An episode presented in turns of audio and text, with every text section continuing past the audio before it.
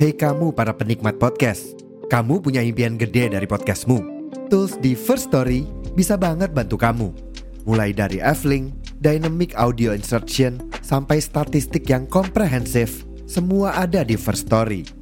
Gak ketinggalan, kamu bisa monetisasi podcastmu lewat iklan dari Firstory Ads yang bisa kasih kamu penghasilan dari setiap plays podcastmu. Yuk gabung sekarang dengan klik di firstory.me. Sekali lagi, di firstory.me. Mari kita bawa mimpi podcastingmu menjadi kenyataan.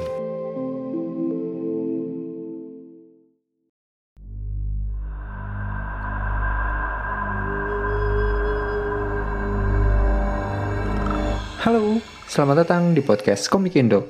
Kali ini gue mau ngebahas sebuah komik yang mungkin bisa gue bilang tipikal kayak gini cukup sulit ditemuin untuk komik Indonesia. Atau mungkin gue aja yang katro, nggak tahu kalau banyak komik kayak gini. Ya, pokoknya sekarang gue mau ngebahas sebuah komik dengan genre thriller yang berjudul When You Hear It Howls, karya Sutcid dan Yugo.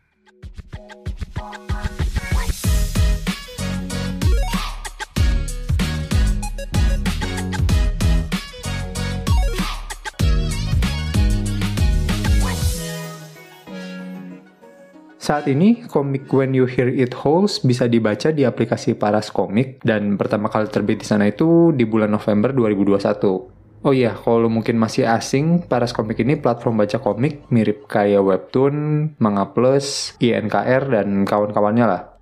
Setahu gue sih, aplikasi ini tuh turunan dari perusahaan yang fokus bisnisnya di NFT, tapi buat kita-kita yang urusannya nikmatin komik mah, tahu ini sebagai platform baca komik aja udah cukup lah ya. Nah, komik When You Hear It Howls ini sebelum terbit di Paras, sebenarnya pernah terbit juga di platform lain, yaitu di Webtoon Canvas di tahun 2016 dan CIO di tahun 2018 dengan nama Wendigo. Iya, jadi kalau lu dulu pernah dengar komik yang judulnya Wendigo di platform-platform tadi, yang mau gue bahas ini komik yang sama. Dan pas pindah platform, komik ini sempat di-remaster dari versi yang lamanya.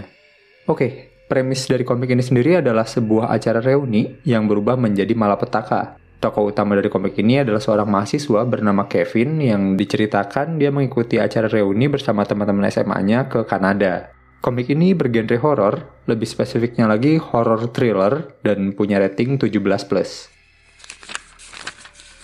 Gue sendiri belum sempat baca komik ini di dua platform lainnya, makanya untuk bagian remaster dan remake, gue cuma bisa bilang katanya, soalnya belum pernah lihat juga.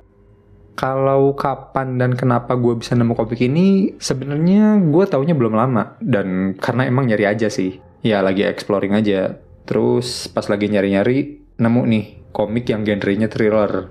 Gue kan suka horor ya, terus ngelihat gambarnya pun ada bagian uniknya. Jadi gue coba baca aja. Ini sekalian aja gue masuk ke pembahasan ceritanya ya. Tadi gue sempat bilang ini komik Indonesia yang menurut gue cukup sulit ditemui. Soalnya ini komik thriller yang seriesnya cukup panjang. Iya, gue sempat juga baca beberapa komik Indonesia yang bergenre thriller, tapi biasanya yang gue temuin itu one shot atau cuma beberapa chapter aja. Dan komik ini selain horror thriller, mungkin kalau ada subgenre lagi, gue rasa dia bakalan punya subgenre survival deh.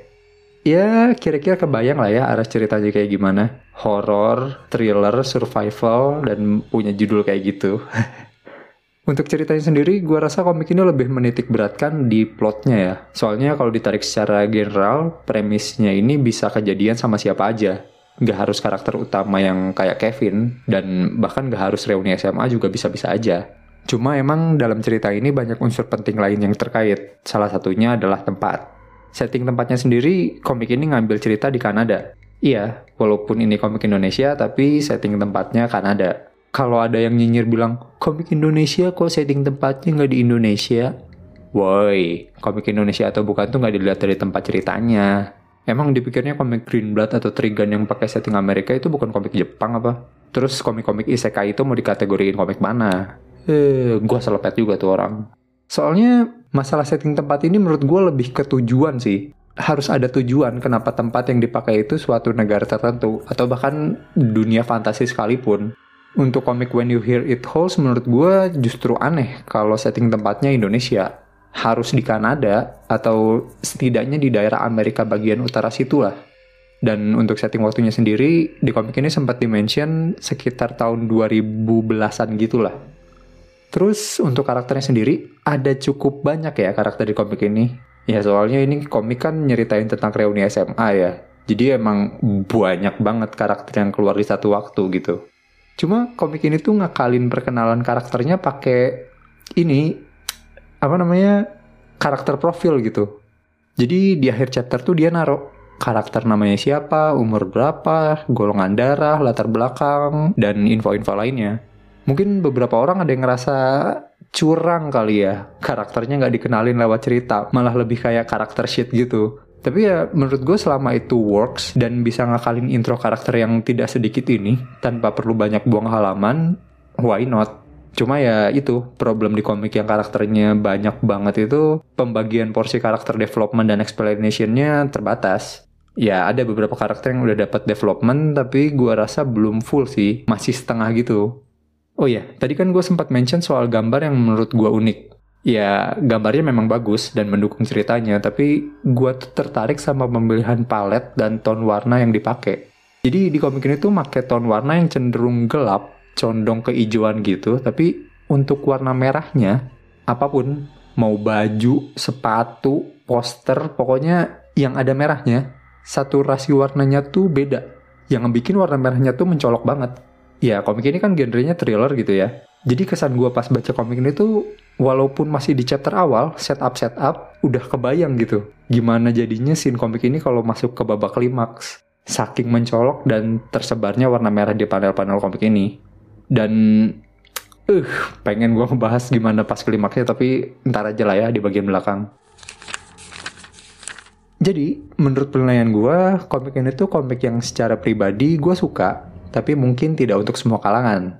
Sejujurnya, gue pengen ngerekomendasiin komik ini buat semua kalangan, cuma ada beberapa hal yang jadi kendala. Salah satunya rating dan cukup kentalnya unsur gore di komik ini. Mungkin lu ngerasa gue gak konsisten gitu ya. Di beberapa episode kemarin bilang kalau gue gak suka gore, tapi tiba-tiba di episode ini bilang suka sama komik yang banyak unsur gore-nya kayak gini.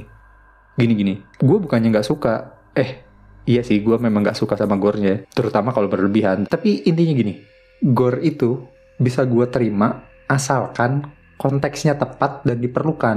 Komik ini kan genrenya thriller, dan karakternya posisinya survival dalam cerita. Wajar dong kalau ada 1-2 scene yang ngebuat karakter-karakternya ketakutan dengan adegan yang cukup traumatis. Dan menurut gue pun gak berlebihan kok, gak setiap chapter ceracrot-ceracrot, lebih ke krauk sih. Oke. Yang paling gue suka dari komik ini tuh ide penggabungan folklore-nya ke dalam cerita. Folklore yang dipakai cukup terkenal, dan folklore-nya itu dihadapkan ke para karakter remaja dari Indonesia yang lagi jalan-jalan dalam rangka reunian. Dari tadi gue nahan-nahan gak ngomongin folklore-nya, takut spoiler, tapi lu tau lah ya, udah gue singgung juga tadi soalnya. Oke, untuk info para komikusnya, Sutcid sedang mengerjakan proyek baru yang belum bisa di-announce, dan Yugo juga sedang mempersiapkan komik pribadinya. Link-link terkait komikusnya bakalan gue taruh di deskripsi kayak biasa, dan setelah ini pun akan ada pembahasan lanjutan dengan banyak spoiler alert, yang bahkan lebih alert dari chapter yang udah keluar. Jadi kalau lu masih belum baca komiknya, bisa stop dulu di sini. Tapi kalau lu udah baca dan gak masalah sama spoiler, kita ngobrol lagi abis ini. Jangan lupa, dukung terus perkomikan Indonesia, bukan hanya karena nasionalitas, tapi juga karena kualitas. Sampai ketemu lagi di lain waktu. Dadah!